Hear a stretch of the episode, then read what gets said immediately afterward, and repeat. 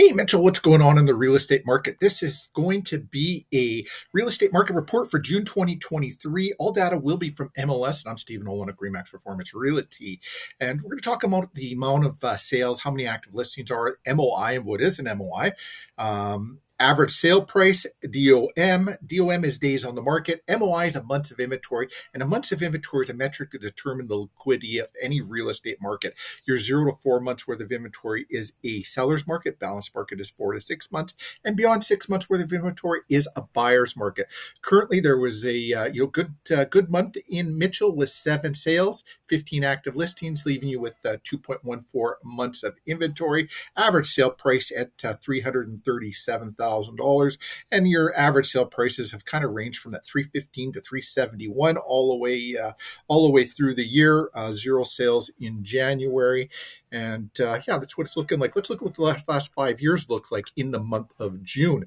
You had a big uh, spike in uh, 2022, and all it takes is that there could have been limited number of homes that sold. One month of inventory really isn't enough to to show what the real estate market is. I just thought it'd be a fun exercise to do this month by month.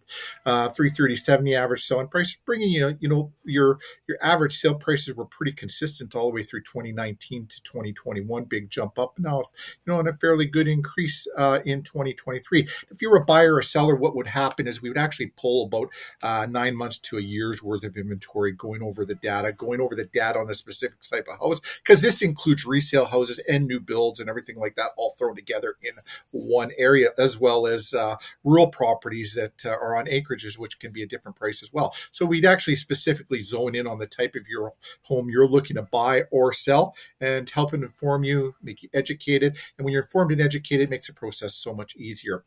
You have any real estate related questions you'd like to chat with us about? We'd love to have a conversation with you if you're thinking of listing or um, buying a home.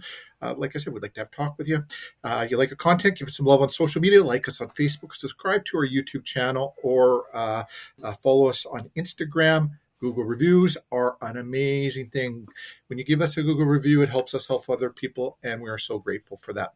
Thanks for watching. Tune in again next month for our next monthly report. Uh, Winnipeg numbers will be out this uh, probably today, maybe tomorrow. Um, for uh, single family detached homes and it'll what's going on in the winnipeg market will generally come out towards the southeast and that's why i talk about the winnipeg market because it's the biggest urban urban center uh, nearest mitchell Again, thanks for watching. Have yourselves a fantastic day.